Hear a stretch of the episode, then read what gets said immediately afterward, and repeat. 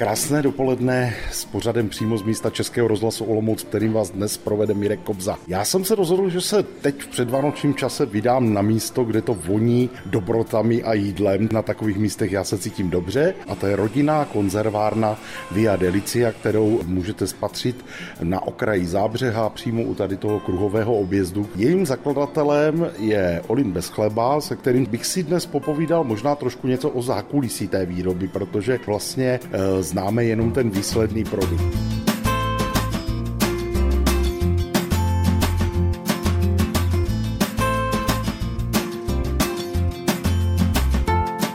Že na začátku vašeho podnikání byla vlastně jedna stará kniha, nebo starý sešit, je to tak? Byla to stará kniha o zavařování, kterou vydávala nějaká eh, sklárna, nějaký výrobce zavařovacích skleniček a těm hospodníkám vlastně dávali tipy, jak v těch skleničkách zavařovat. Tenkrát se tomu říkalo skleněné zásobnice a v dobách, kdy nebyly ledničky a mražáky, tak eh, tady tyhle věci vlastně fungovaly jako nejjednodušší způsob, jak čerstvou surovinu zpracovat a prodloužit jí eh, život, aby vlastně nějaká zásoba byla na ty hubenější měsíce. Chápu, že člověk, když najde starou kuchařku, takže se prostě podívá, že něco vyzkouší. Eh, jak se z toho stalo to, že jste se rozhodl, že to pojmete na komerční bázi? Protože v té době eh, symbolem konzervy byla ta paštika, kterou jsme vozili do Chorvatska a ty vaše konzervy, co tady vidím různých druhů, tak to je i trošku artefakt, protože ono to docela pěkně vypadá. Rozhodnutí padlo vlastně eh, po tom, co jsem vytvořil vlastně tenkrát vánoční dárky pro svoje kamarády, pro známé a dal jsem to mezi ně a oni po Vánocích přišli, hele, to bylo dobrý, já chci ještě. Tím pádem vlastně vznikl takový impuls, co by se stalo kdyby. A člověk začal rozvíjet nějaký biznisový model a vznikla z toho taková, takový prostě nápad udělat nějakou sérii prémiových výrobků, pěkně zabalených obalech a tak nějak postupně se to rozvíjelo až do dnešní podoby, kdy máme možná nějakých kolem 50-60 druhů výrobků, které prodáváme buď to individuálně, nebo za v nějakých eh, pěkných kazetách nebo krabičkách. Mimochodem, kolik z nich má ten svůj původ právě v té knize a kolik už potom se vyvinulo prostě různým experimentováním a zkoušením. To je teďka těžko říct, ale troufám si tvrdit, že 90% těch receptur by se dalo najít v té knížce, i když my jsme vždycky tu recepturu trošku zrevidovali, abychom současné konzumenty až moc zastřeba nepřekvapili, protože v dobách před, dejme tomu, těmi 100 lety třeba eh, cukr nebyl až zase tak úplně běžná, levná surovina, prodávalo se to v homolích, babička to nějakou sekirkou nebo paličkou rozdrtila a teprve se to používalo, takže spíš se používal systém redukování eh, ovocné šťávy tak, aby ta sladivost vlastně se zvýšila jenom tím odparem té vody a vznikaly spíše takové povidla a tmavě zbarvené ovocné džemy, tenkrát se tomu ještě běžně říkalo marmeláda, což dneska už se ani moc jako nemůže komerčně používat eh, na běžné rybízové marmelády třeba. Ale tenkrát díky tomu nedostatku cukru si museli poradit tím, že vlastně vařili spíše povidla než, eh, než ty marmelády.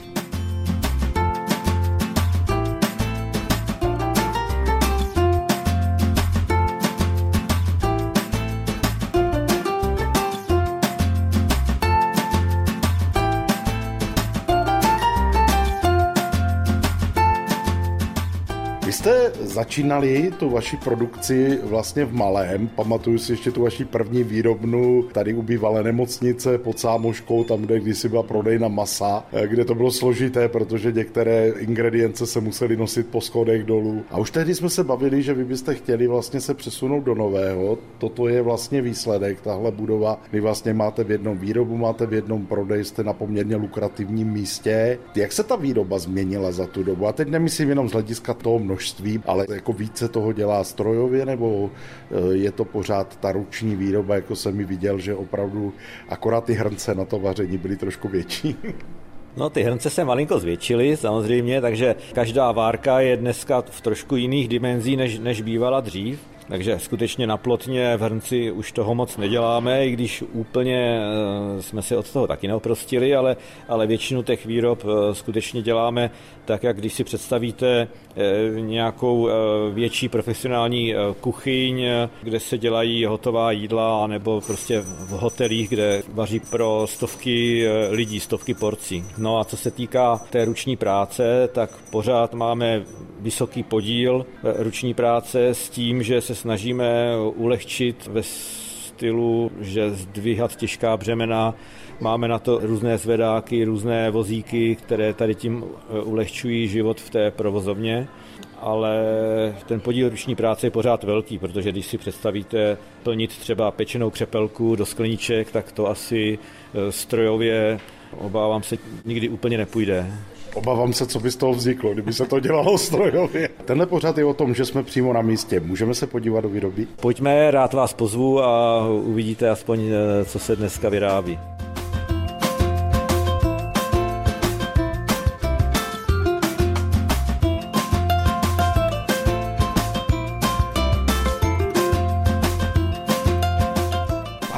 Vcházíme do výroby rodinné konzervárny Via Delicia. Jsme na nějakém začátku, čili sem přichází ty prvotní ingredience. Mimochodem, spousta z těch vašich ingrediencí se asi úplně jako pořídit jednoduše nedá, protože vy používáte lesní ovoce, používáte houby, používáte spoustu věcí, které si ani nedovedu představit, kdybych je třeba kupoval. Tak jak se k ním dostáváte? Tak je to eh, částečně samozběr, to znamená sami my a naši kolegové zaměstnanci eh, se vypravíme a třeba tradičně sběr eh, květu pampelišky si děláme vlastními silami. Potom ty další věci, jako jsou šípky, lesní plody a nějaké plané ovoce, tak oslovujeme sběrače, kteří si chtějí přivydělat pár kaček a prostě domluvíme se, na kterém místě a za jakých podmínek to mohou sbírat a nám to to potom donesou čerstvé, ten den utržené. Eh, chcete říct, že tedy, když budu u vás zaměstnaný, že se mi může stát, že v pracovní době na houby? To by mě bavilo. No, ano, ano, může se to stát, určitě. Eh, zmiňoval jste to, že občas oslovujete i třeba externí sběrače. Co když ale některých věcí je nedostatek? Třeba mě napadají ty houby, opravdu je dnes velmi často období, že konkrétně tady houby třeba půl roku, tři čtvrtě roku vůbec nerostou, tak není s tím problém, jste schopni třeba dovést i od někud? Samozřejmě tady to je velký problém, ale my to řešíme tak, že prostě když se neurodilo, tak není. Jo, to znamená, udělá se nějaká eh, limitovaná série, která, jak se říká, je rychle vyprodaná, rychle fuč a potom je prostě vákum a, a čeká se do příští sezóny. Takže dá se na tom i trošku třeba eh, budovat nějaký marketing tímhle stylem, že prostě sezónní záležitost je sezónní od toho, že je jenom část roku a nebudeme zbytečně převážet podobnou surovinu někde z Tramtárie. V těch dávných časech to tak bylo, že vlastně borůvkové knedlíky byly jenom na podzim, maximálně na konci léta, pak už ne. A zase některé další věci třeba byly jenom v zimě, kroupy, kuba, vánoční. Ono to nebylo jenom tak náhodou, že byl na Vánoce, protože sušené houby, kroupy a tak dále, to bývalo vlastně dispozici i přes tu zimu.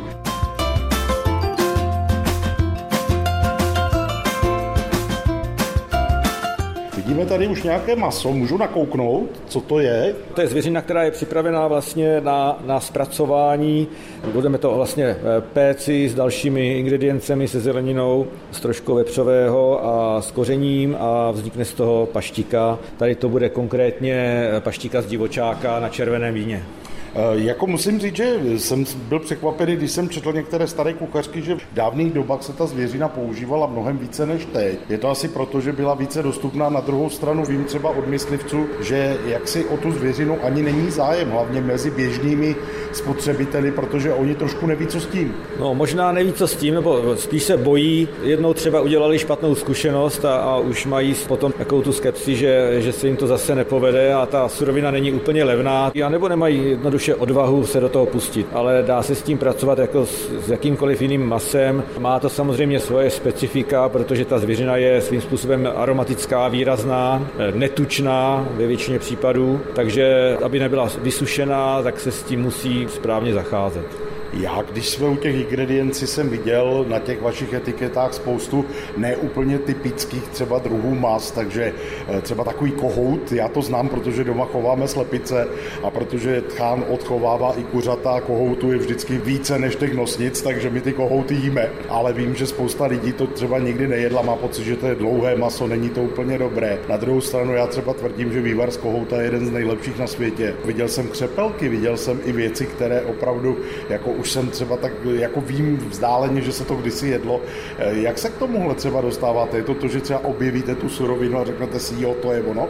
Přesně tak. Neděláme to stylem, že vymyslíme receptura a potom scháníme surovinu, ale úplně obráceně. To znamená, dostane se k nám kvalitní surovina a přemýšlíme, jakým způsobem bychom ji zpracovali a jakou recepturu bychom eh, našim zákazníkům z toho vlastně uvařili. V současné době se hodně mluví o právě o kuchařském řemesle jako o něčem, co je lehce opomíjené a co je potřeba zlepšit. Už se to přece jenom trošku zlepšilo i díky různým televizním pořadům a podobně. Je to tak, že vlastně začínají i ti lidé objevovat, řekněme, ty tradiční chutě, pokud se dobře udělají, že se k ním vrací a že řeknou, jo, jo, jo, tohle jsem kdysi jedl u babičky a že jim třeba vyhovuje, i když si to sami neumí uvařit, že si to u vás koupí. Je to asi jeden z důvodů. Taková ta nostalgie, já si myslím, že se to vždycky po nějaké periodě vrací a takový ten hlad po tradiční české kuchyni a potom, co bylo kdysi, je asi eh, zřejmý. A v takových těch amplitudách eh, skutečně pozorujeme, že, že ty lidé vyhledávají něco z původní české kuchyně. To tak prostě je.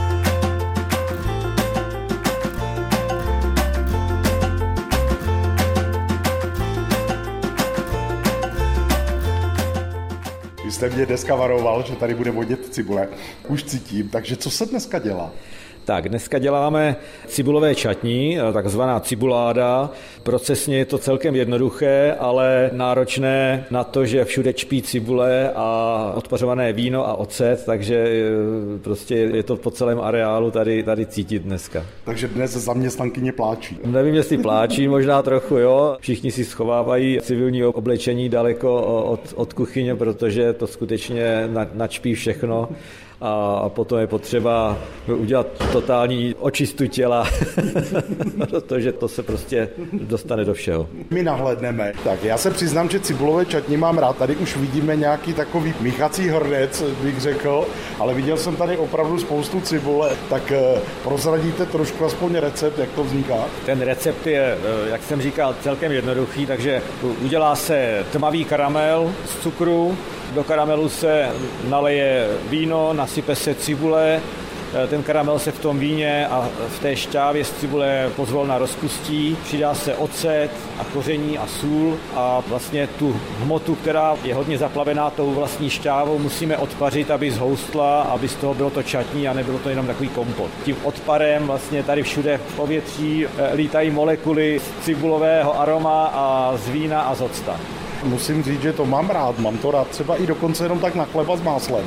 Je to taková opravdu marmeláda na slano trošku. Je to dobré i jako taková lehká příloha k něčemu malému, eh, na chlebíčky, na jednohubky. A je pravda, že taky si pamatuju, že babička to kdysi dělala a pak to úplně vymizelo a najednou to přišlo jako by z ciziny. Že to někdo přivezl, vím, že tuším z Anglie. A že jsme říkali, jo, jo, jo, to se tady vlastně dělalo. Takže se takhle obratem vracíte k původní české kuchyni, třeba i vlastně eh, importem zvenku.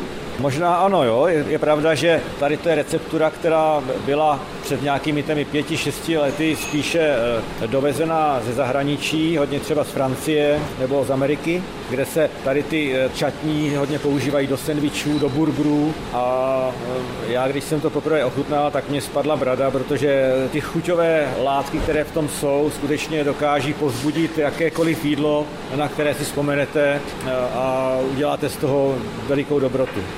Já vidím, že tady dámy přesně odměřují prostě podle receptury víno, odměřují ty další vlastně eh, ingredience, čili je přesně dáno kolik na kolik. Eh, jak to vzniklo? Vy systémem pokus omyl nebo jste někde našel recepturu? Receptury najdete spousty. Dneska v době internetu to není vůbec žádný problém. Problém je vybrat z toho jednu, která skutečně funguje, protože často se tam objeví recepty, které jenom někdo opíše a ani neví, jak to připravovat. A ne vždycky jsou optimálně postavené. Takže my si vždycky vezmeme inspiraci stejně jako z těch starých kuchařek. Tady to by mohl být eh, dobrý nápad a tu recepturu potom eh, vlastně postavíme eh, podle našich potřeb, podle naší technologie a tak, aby to bylo udržitelně vyrobitelné.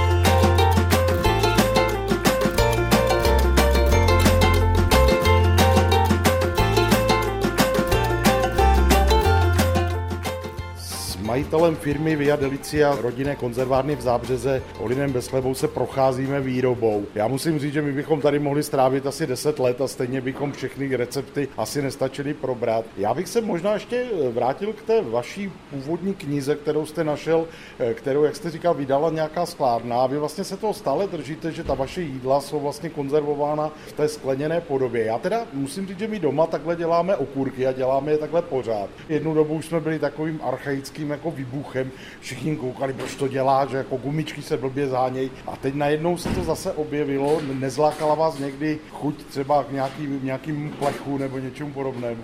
Každý tady ten obal má svoje plusy a mínus. Výhoda skla je, že je to inertní materiál, to znamená, nepřechází žádná pachuť eh, do toho výrobku.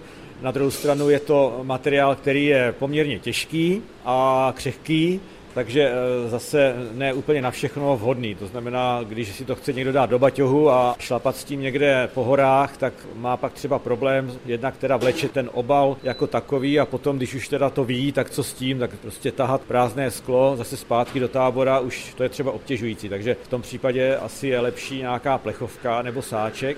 Nicméně ty výhody toho skla u nás převažují v tom, že my se zaměřujeme spíš na, na ty prémiové receptury, prémiové výrobky a tam ten člověk zase ocení vzhled a to, že vidí i, co je uvnitř. Na druhou stranu já dávám zvěřinovou paštiku zásadně do ponožek, dávám ji do toho baťohu a potom používám tu skleničku jako na panáka. Vždycky rum se do toho hodí, ale nesmíte to dát plné.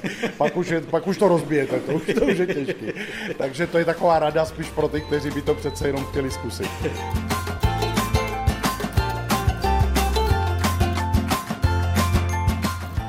Vidím, že oblížíte zboží, jste pravidelnými zákazníky? Pravidelné, no byli jsme tady už dvakrát, třikrát. Co jste si tak vyčihli, říká paní na Vánoce? Vánoční dárečky, to musí být tady z Vili. Pro vás nebo? Pro děti i pro nás ale přijeli jsme pro pivo a oni ho teprve budou mít. Takže vždycky něco takového dobrého na zpestření, je to tak? Oni měli loni takový to pěkný balení, ten soudeček, no tak to se jim líbilo. Říkala paní, že to objednají.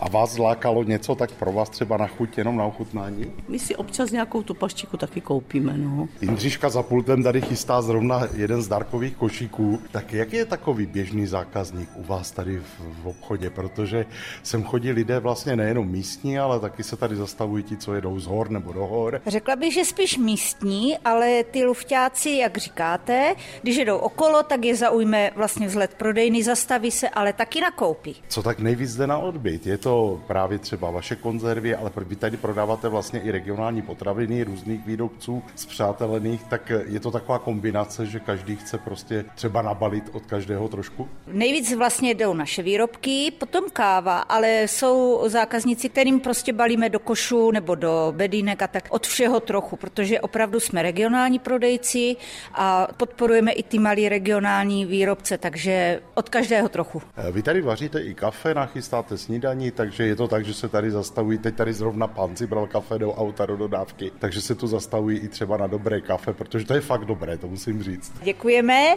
zastaví se, máme i zákazníky, kteří si tady s oblibou dají i polévku, kterou jim můžeme samozřejmě ohřát, nabídneme k tomu housku, takže lidi se sem rádi vrací. Takže i ta strategická poloha u kruháče zábřeze je prostě ideální v tomhle směru.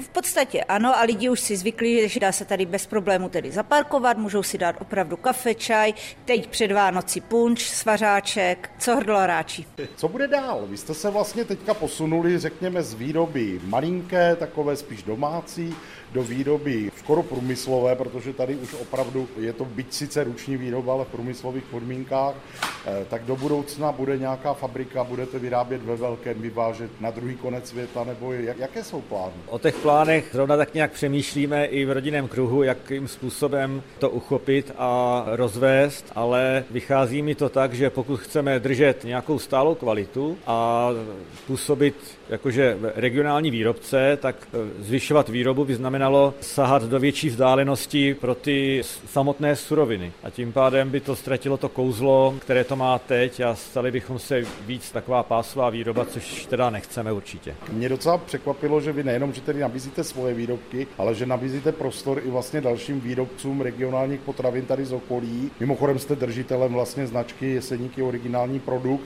Proč to děláte? Jednak jsme chtěli našim zákazníkům rozšířit sortiment zboží v naší vzorkové prodejně, zároveň i tak trochu pomoci řekněme kolegům, kteří začínají nebo se snaží prostě svůj biznis rozvádět a my jim v podstatě fandíme, takže výrobky, které u nás najdete a jsou tady z blízkého okolí nebo aspoň z Moravy, fungují skutečně jako fajn doplňkový sortiment k našim výrobkům. Říká Odin Veskleba, majitel rodinné konzervárny Via Delicia ze Zábřeha, kterou jsme v dnešním cyklu přímo z místa, řekněme, proběhli, protože ono projít se to opravdu úplně nedá a o tom povídání byla spousta. Já myslím, že my se neslyšíme stejně naposledy, že zase ještě nějaký recept určitě v našem vysílání zazní. Takže děkuji moc a přeji pěkné Vánoce. Já taky děkuji a myslím, že můžeme jít ochutnat tu cibuládu. Ze Zábřeha Mirek Obza, Český rozhlas.